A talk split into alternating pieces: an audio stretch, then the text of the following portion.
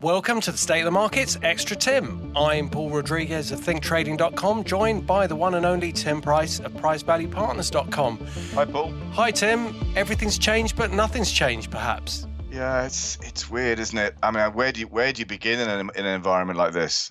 It's funny because we just had a a, a a, conference call with a client, and he, it's it's interesting in his situation because I don't know how representative he is of investors in general, but this is someone who's almost champing at the bit to get back into the market, and we're almost kind of having to try and restrain him from diving in with both feet. Yeah, it's um, it's an understandable response. Has the market overreacted to the downside, and when will the demand come back in and a big bounce return? Uh, it's it's it's a it, it's an understandable standpoint to take. I, I mean, mean what, one, what's your take? Thing, what's your well, take on it?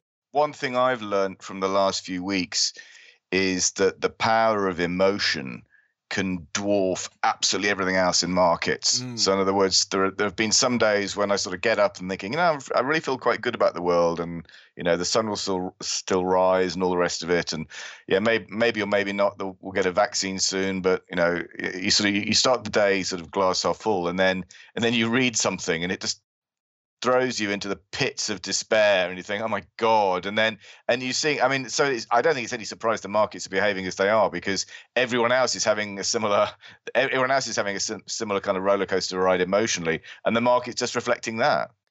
We had a i think it was with david bell we were discussing how some money managers out there had never seen a bear market mm. well they have, they have now. they have now exactly. Well this is this is the thing. But we we've kind of been here before, haven't we? I mean, we we've seen yeah, September the eleventh, two thousand and seven. We've had we've had those situations. So I'm thinking I'm thinking of the ones that, that have made this kind of visceral impact, and for me, it's it's still it's still sort of the Lehman crisis, sort of the events of 2008. Mm. Not so much Lehman itself, but uh, again, the the how you can get effectively the perfect storm can arise from something that otherwise you know, you wouldn't have thought was a big deal. I mean, I, at the time, I did not think Le- the failure of Lehman was a big deal because I associated Lehman Brothers as being a second-tier investment bank, not a commercial bank. So meh. And then, you know, get a load of what what happened in fairly short order afterwards. So that's the way I'd say. Uh, so the, the the 08, the 07 08 experience, I think for me is the one that comes closest to the emotional response to dealing with, you know, this this um, Wuhan flu uh, pandemic. And I think mm. my, my, my, for what it's worth, and this is not a, a racist comment. I hope it's much more of a political one, which is uh, I look forward to a time when the economy can get back going and we can start a mass boycott of everything that's ever been made in China, because no amount of reparations can make up for what they've done. And I'm not saying that like finger pointing. It's just you know if if there were it, as we discussed on previous calls. At, at the time, it seemed a little bit premature, but I'm not so sure it is now to compare this to you know, to, to China's Chernobyl. It, it feels a bit like that, but wouldn't one say that they were just caught off by off guard by something that they didn't realize the extent of at the start or sure so yeah you you you, you try and you know treat them all and treat treat this whole thing as you know well everyone's human but but uh, that, that's fair enough but everyone may be human but everyone doesn't have to weld their own citizens into their own homes to protect you know society and nobody has to suppress information and basically arrest whistleblowers so let's not try and pretend that that china's acted as a sort of you know great moral moral beacon here but it wasn't that for the the good of suppressing the virus well, it's interesting it's interesting so i i was reading well i, was, I skim read through a piece by Martin Wolf of the FT who's one of my personal favorites. An absolute, you know, I've, I've got nothing but respect for the guy. Not and uh, he he used a quote, uh, and I think misused a quote, but I, I, welcome the chance of being corrected. So the quote he had was "Salus rei publicae suprema lex." In other words, the safety, as I I read it, and my Latin is pretty rusty. As I read it, the safety of the state is the supreme law. Whereas I think the original Cicero, for it is he, said "Salus populi suprema lex, the safety of the people is the supreme law.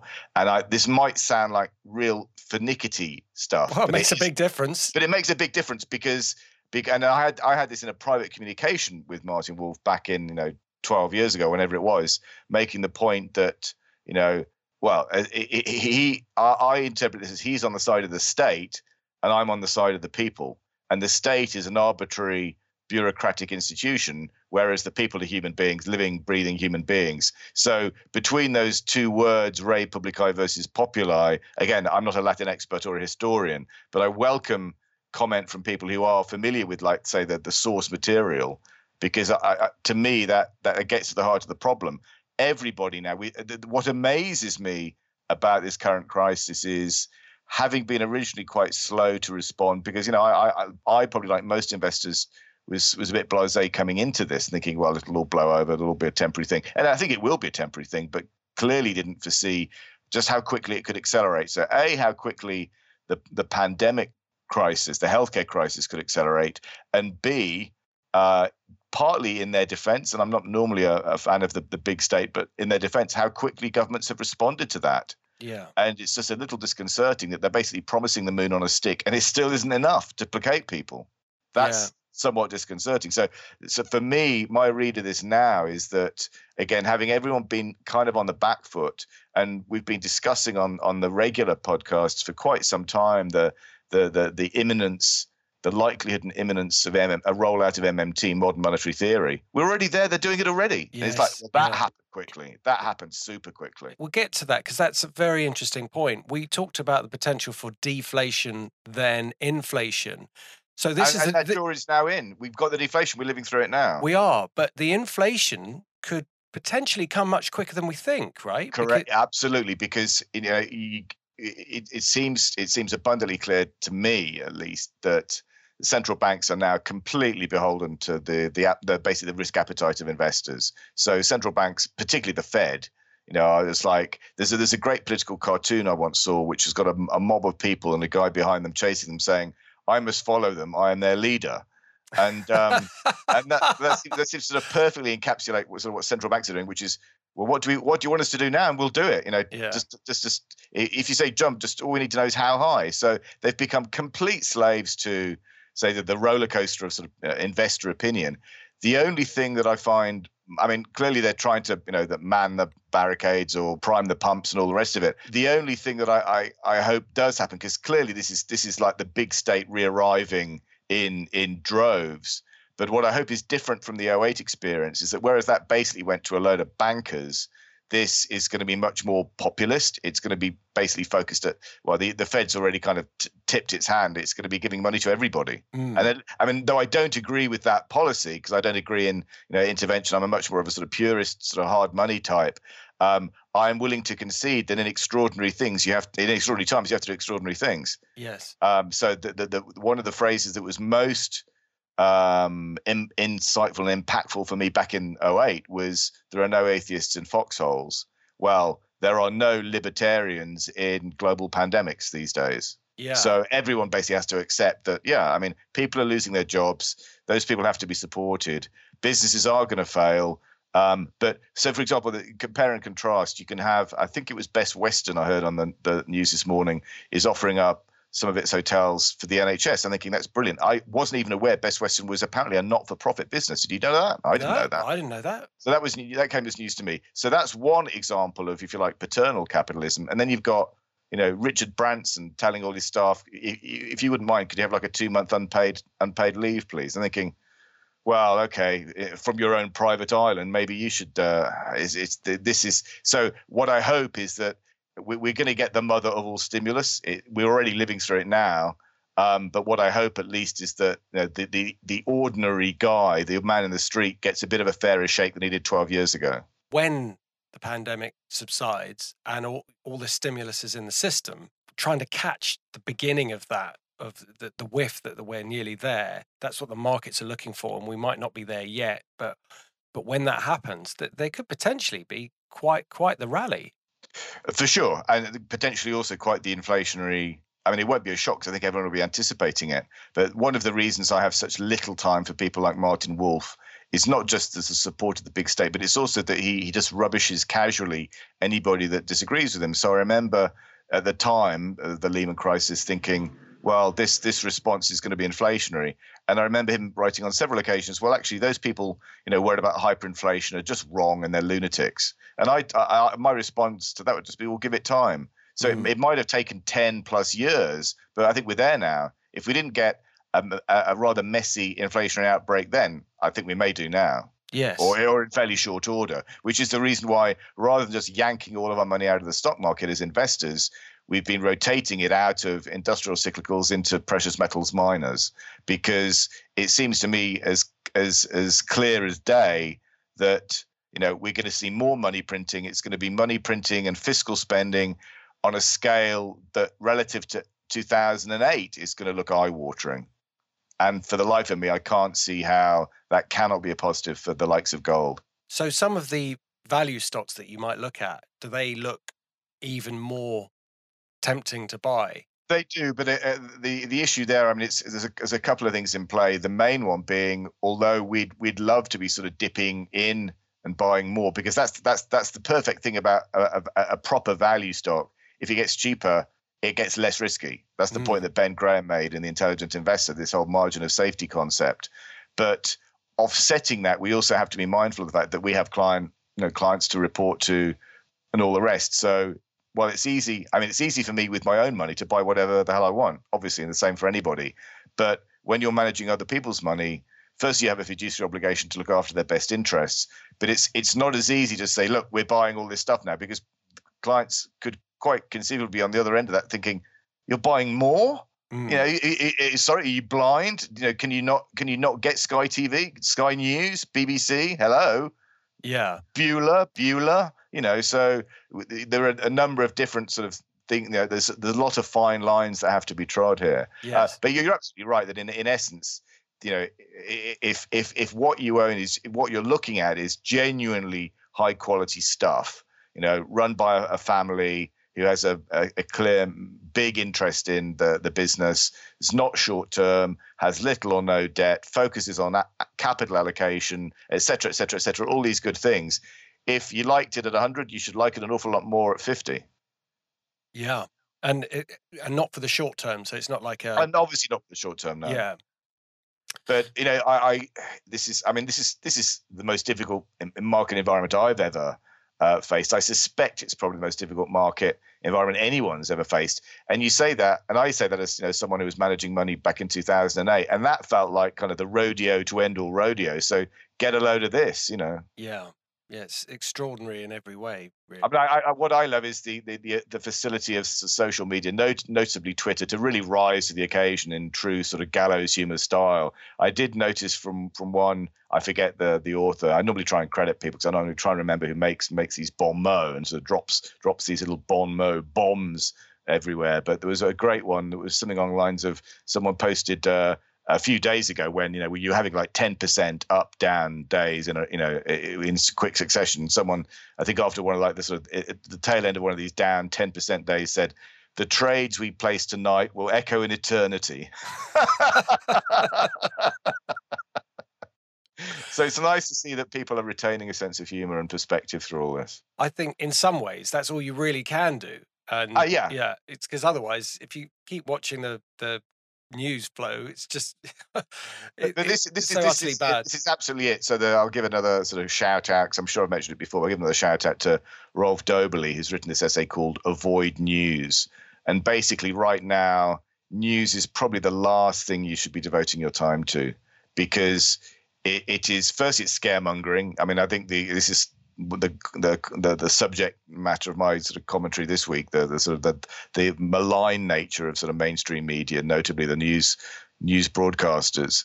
Um, first, it's scaremongering, and and and secondly, it's you know it, it's not actually that insightful. You know, I mean, I think it was Nassim Taleb that said, "Well, I don't I don't watch the news. If I, if if something's going to be important, I'll hear about it at a dinner party." Mm and there's something to be said for that. I mean, obviously, for people who are investing and trading, it's a different, you know, slightly different uh, situation. But generally speaking, he's absolutely right. It, I find dinner it, party. What's that, Grandad? well, dinner party. Yeah, fair dues. Yes, yes, exactly. What's that chat? Maybe it's something. It's something that people used to do before the world ah, changed in yeah. 2020. Yeah. Um, but um, no, it's it's it's it's just uh, yeah, words words sort of fail you after a while. Um, but I mean, I've I've seen some some some high, really high quality posts out there uh, in the sort of digital world, commentaries, essays, blogs, thought pieces, and I, I'm much happier getting my my input, my media inputs from the non-mainstream than I am from the mainstream. Great. So w- when when is this out? Is this weekly already out, or you? It's already, it's already out. It's the already people out. who've signed up for it will get it next Monday. Uh, but otherwise, you can find it on our website, um, pricevaluepartners.com, or I've also put it up on an old legacy site called The Price of Everything on TypePad, which is an old blog um, blog post service. But uh, and if anyone ever wants to sign up, you know, they can just ping me an email, or they can you can sign up for it. I think on our website. But either way, just just just, just ping me an email, and I'll be happy to add them. So let's go to some questions. Uh, we had one from Joe Harris. Um, yep. Question for the next ET Is it a once in a generation chance to buy silver at the current gold silver ratio or a continuing devaluation of silver? Uh, I think it may yet be a once in a generation time. I mean, I, am wondering why silver's performing as poorly as it is now. I, who knows? I, I, I suspect it's that. I mean, we've we've always been we've in as part of our real assets exposure, we've only ever held gold and silver and related mining concerns, and the reason for that is because we've always been braced for you know the, the let's say the inflation to come, the inflation that that was has, has been slowly or not so slowly baked into asset markets for the last 10, 15 years, courtesy of QE and NIRP and ZIRP and all that stuff. So um, we've we've only ever held gold and silver, as opposed to say trading things like platinum or palladium, uh, which are obviously precious, but that, that they have a much more industrial function, and they've not been money in the same way that gold and silver have been. So I think what I'm scrabbling here, but what I think is the the reason for part of the reason for the underperformance of silver is a it is an industrial metal as well as a a form of monetary metal, and also its monetary substitute characteristics are probably not as deeply embedded as those of gold. So, in other words, if people think, well, where which is the ultimate store of value, they probably go for gold as opposed to silver, except if you're dealing with fairly small amounts, because clearly the price of silver is so low relative to gold that it's a much more of a sort of retail retail friendly proposition. It's also it also has antibacterial properties. Amazing, yeah. So if you if you wanted the perfect riposte to all the guys, all the twats who are trying to get rid of cash, say, well, no, let's have uh, silver pounds and silver dollars circulating because that that'll actually leave your hands better off than before you touch them, as opposed to this plastic crap that Mark Carney's been printing for the last however many years. It's it's uh it's quite puzzling. I mean, I know, I know technically it did look a bit weak, and it has broken through a, a huge support level at 1368, but that is that in itself is a little bit surprising, given given its its actual other use. But uh, I mean, technically, it's still looking like it's it, it could go for another down leg. Unfortunately, um, but I mean, we would be we'd be uh, effectively doing the equivalent of buying on the dips because I, I know for me that I, I, just kind of mass gold and silver together, perhaps a little bit sort of somewhat half half-heartedly, but because they they were always money, so that's the, the way we look at them as alternative alternative stores of value.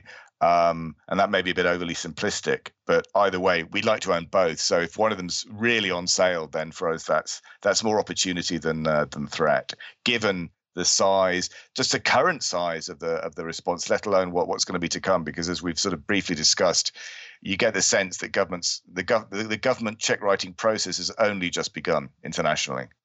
So a question, and I'm I'm thinking this is tongue in cheek, and I'm sure you agree.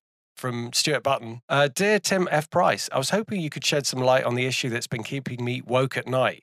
We all know the importance of maintaining exactly equal numbers of men and women at every level and in every profession, and of course, with exactly equal pay. Anything else must be discrimination and something we have a duty to be outraged over, especially on a Sunday morning while sipping a latte and reading The Guardian. What, why is it that. oh, he's kind of shown his hand there, hasn't he? Yeah. Why is it that 96% of all UK prison inmates are male? Males are 22 times more likely to be incarcerated than females. How can that be anything other than blatant sexual discrimination by our judges and juries? It's clearly a failure of the UK's diversity officers, its indoctrination centres, the Guardian, BBC, and government. This is the type of prejudice we would never be would never be tolerated in a corporation. So why is it acceptable in our state correction facilities? Um, it, it, goes on, but I am my, sure you my, get the, my response to that, and we've used this one before. An old jolly Mungerism, nothing to add. A very interesting point, well made. So, uh, Paul, we, we we just had a, a conference call with with a client who was looking for sort of technical guidance. We, for the benefit of, of listeners, would you like to share your sort of broad brush take on where you know, the, the, state of markets right now and what what you'd be looking for as, as signals to sort of to potentially start getting back in? Well, the past few... assuming you think they're going to be going up. Yeah, well, some of the signals I'd be looking for to tell you that maybe this is turning is what we call risk on, and that would risk on trades, and and that would be a weakness in the Japanese yen, uh, recovery in some commodities. So oil's going up this morning, which is good, but it's still from a very low base, and I'd be looking at emerging markets because they are very much risk, on uh, type trade. So if they can recover, then that's a good sign. But in terms of outright price, what we saw yesterday was a spike down in the S&P and a sharp recovery, which was to the magnitude of enough that would consider to be what we call a, a spike reversal. So that that's been the first signal since this started that you could actually attempt to buy. Now that doesn't mean it's a low, but it, it does give you a partial green light to to dip your toe in the water. Now, the caveat against that is that the trend has been so aggressive to the downside. Um, there's still a lot more work that the market needs to do to show that it's stabilized. So it could really unfold very, very quickly again mm. and start plummeting down. And I think the close on the week will be important. But at least that that was that was a fairly positive signal that we saw and um, it coupled with coupled, uh, coupled with oil moving up, I think that's that's a little bit of a green shoot, but it's not enough. It could quite easily be trampled on here. So um, I'm thinking that the way to play this as a recovery, if that's what one's looking for, is to look at the long end of the bond markets because I think either way, they'll go down. So if you get inflation and and you're talking down in price terms, down in price terms, up yeah. in yield terms. So if you get a recovery in the market, then um, then yields should go up. There'll be a recovery there in yields, and it'll be inflationary as you've been mm. discussing. Mm. And if you don't, the government's got to print more money, which is negative for bonds. So I think, mm. you know, there's no guarantee, of course. People might want to be run uh, running into bonds again to to shield from a, a broader financial storm.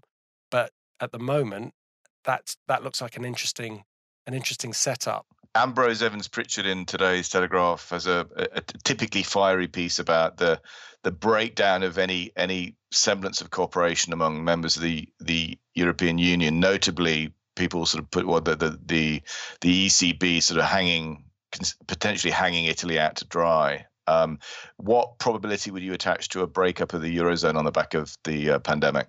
I would I would say that if there was any time that it would ha- if, if you were to look at it before, you'd say, as we have discussed, that at some point it's going to happen. And then if you to suggest something that would trigger it, it would be something like this. I mean, mm. not that one could predict what it would be, but it would be something like this. So if they're not happy with the way they're being dealt with, that is right for them to say, right, that's it, we're out, and um, that that would trigger it. You'd get the support of the people, um, which is ultimately what you need. So, yeah, it's um, it's never been a zero percent possibility, and therefore, in fact, I think it's always been much higher than that. That at some point it will happen, but I'm not sure what would trigger it. Now, I uh, be completely honest, I thought I thought this might bring people together because mm because it's the sort of thing that we should all fight together. And yeah. and um, I, I, really thought that it would it would be it would harmonise. Um, you know, it, it, talking about Brexit now just seems so irrelevant given. Yeah, exactly. The world has moved on so far. Yeah. Brexit seems like a almost a, a, a you know, an irre- yeah, like you're saying, irrelevance. It's a yeah, incredible, really. So so something like this, I would have assumed to have worked the other way, but it's it doesn't if it's not, then that is a worrying sign. So I would not be attaching zero to that possibility. And I think you need to be looking at at the individual European bonds again because they'll they'll come under a lot of pressure, especially Italy. Um, for signs that that's going to happen. So I'll be watching Greek and Italian bonds very, very carefully as a sign of what's possible, this is actually a stat that I got from a game called War Thunder, which you know, for those of us that are work quote working from home and quote, they'll be well familiar with. It's cracking, cracking uh, air air combat game. It is. I've I've played it. You played it for yourself. It, yes. Uh, and it's a stat I actually got from there, but it, it's, it's it's it's it's sort of endorsed by Wikipedia to show what's possible with a concerted effort. In 1944, uh, Ford's Willow Run plant in the States built a B 40, sorry, a B 24 bomber every hour. Wow. Which I just thought, now that's, that's, I mean, obviously the, the ultimate, the ultimate context of that is somewhat dark, but the, in terms of what, what is capable when everyone pulls together. Yes. So that that is a kind of inspirational stat as much as it is a dark one. And that's a really good one because I think everyone should pull together and will pull together. And I, I, think at the end of this, I just hope that it was something that we now recognize as a problem that we can react quicker to and hopefully it would prevent a bigger problem occurring in the future so you know there may be a silver lining to this I mean, that was in response that that stat about the Ford plant was in response to Primal Political on on Twitter, who said during World War II, Britain built on average 2,000 tanks and armored personnel carriers a month. I'm sure we're capable of building the 20,000 ventilators we need. JCB, Rolls Royce, Dyson retool their factories, bang those ventilators out. And BrewDog have been making um, hand sanitizer, which I really. Just, so I so I hear. So it's, I hear. just amazing. So on people I, I, amazing. Did you know what it tastes like? I might, I might have a few pints later. Excellent. Well, thank you so much for your thoughts, Tim. What, what, one, one last thing, because eh, I'm sure people will be just spooked to the power of 10 by the kind of volatility that we're currently experiencing. Do you have any, if you like, kind of like famous last words or like just a brief guidance in terms of how people should be, you know, things like heuristics, rules of thumb, anything like that that you could advise for, for people to get through this, hopefully as unscathed as possible from an uh, investment perspective or trading perspective? From a trading perspective, oh. um, because from my perspective as an investor, it's things like div- genuinely diversify, you know, margin of safety, just repeating these kind of things like a mantra. And so, in terms of stocks, the one thing that we're treating as absolutely crucial is whether you elect to be buying stocks now or selling. I think the the the the, the time to be selling is long gone, but I may be wrong on that. Um, if you're considering buying, then the stuff you should be considering buying is uh, should have at a minimum little or no debt. So the companies that will get taken out to the cleaners are going to be those that are heavily indebted. So it is possible to quite possible to foresee a kind of potential cascade of of failures, bankruptcies, and concomitant effects on the banks. The thing that kills companies is ultimately not having the ability to service their debt. So that's the one bit of advice I would share with with people. It's, it's like what watch the debt of of anything you're looking to buy. I would say that the most, the strongest sort of reaction to investors here would be that they would want to pick the bottom mm. and don't rule out the. I, I would I would place in your mindset um, a an idea that it's sometimes or if more often better to wait until the market is going up than to try and catch it as it's falling. Okay, so, so you don't try you don't try and catch the low. You wait for let's say the low to be to be sort of low to be in, having been tested and retested, and yes. and, and continually bouncing back off it. Yes, that's a better sign that you know things are pro- probably stabilizing again. Yes, I mean as as tempting as it is to go, this is this is it, this is the low. You know, jump in and buy it, and I'm I'm sure there are people out there who who will be able to do that um, and see when that is. Broadly speaking, it's it's very very hard to to, mm. to time it that way, and so as a as a kind of rule of thumb, I would I would look at everything that you think is going to be valuable post everybody coming out of their houses, mm. and what are, what are people going to want mm. in in that environment. So you have got to kind of wind forward your mind to to a happier time, which is. I, am thinking deodorant would be towards the top of that list, but that's. Yeah, and um, and then, you know, think about things that that that are staples that people have to have, and mm-hmm. you know that's why I think oil might be interesting because mm. you know e- even if even if activity is low, you're still going to need oil in a year's time. It's not. I don't know if you saw this. I, I literally just just found this. If I can if I can find the thing again, it's from Jim Bianco on Twitter. Wrap Yeah. your head around this. The Saudis are pumping so much oil, they are glutting the market. Oil needs to be handled and stored, which costs money. Storage is filling rapidly. Analysts are saying it is possible we will see negative oil prices. Aramco will pay you to take oil. No. Okay. It's, it's astonishing, isn't that it? is if it- astonishing. If that if that is if there is some validity to that, that is quite incredible. Well, the the other rule is there's no rules. You know. Yeah, That- well, that's- that's, that's that's the thing I was going to say. So the, the the little sort of like uh, trite cliche that I would uh, offer out in a, in a well-meaning sense is is from again learnt from 2008 period, which is you know learn to expect seven impossible things to happen before breakfast. Yeah, I mean, because the markets, as we stand at the moment, are stabilizing. That doesn't mean we've hit the low. You know, Mm. there's a very big difference between the two. We we may have. I hope we have, but I don't. That that's n- by no means a given. So don't be afraid to to let the market base before you jump in. Um, uh, that's the only thing I could say. And and as I say, also actually one other thing is Bitcoin being such a speculative uh, product if you if you see some risk taking coming back into the market, it it may well show up there first. So if Bitcoin gets over six thousand, that that could be a a sign that the rest of the market's going to follow. Mm. Um, so so things like that uh, is, is is where I'd be looking for. So if we wind back to two thousand and eight, I saw the recovery coming in commodities. So whilst the equity markets were dumping, um, the the divergence was commodity prices were moving higher, and everyone was just going, "Oh no, no, no, it's terrible. Everything's So you Every- could you could for example be looking at say Dr Copper as the Yes. as, as a signal for um, yes, exactly, recovering exactly." And at the moment, there's commodity prices are still plummeting, Mm. so that that's not giving us a signal yet. Um, so the market price has stabilized in stocks, but the the metals prices, the base metals prices, haven't stopped falling yet. Mm. So, um, and it, and it it took about a month as well of of consolidation before things went back up in those commodities. So, you know, i- i- don't be afraid to wait a little bit as well. Um, but it depends on your time frame. It depends on your risk appetite. It depends what sort of tr- what sort of investor you are or trader. But if you're investing, I think the difference between you know missing a little bit of the low and getting it right, or buying it and being stuck in is is I'd rather wait. But it depends what what you're like. You may be happy to ride out more on the downside and go back up again.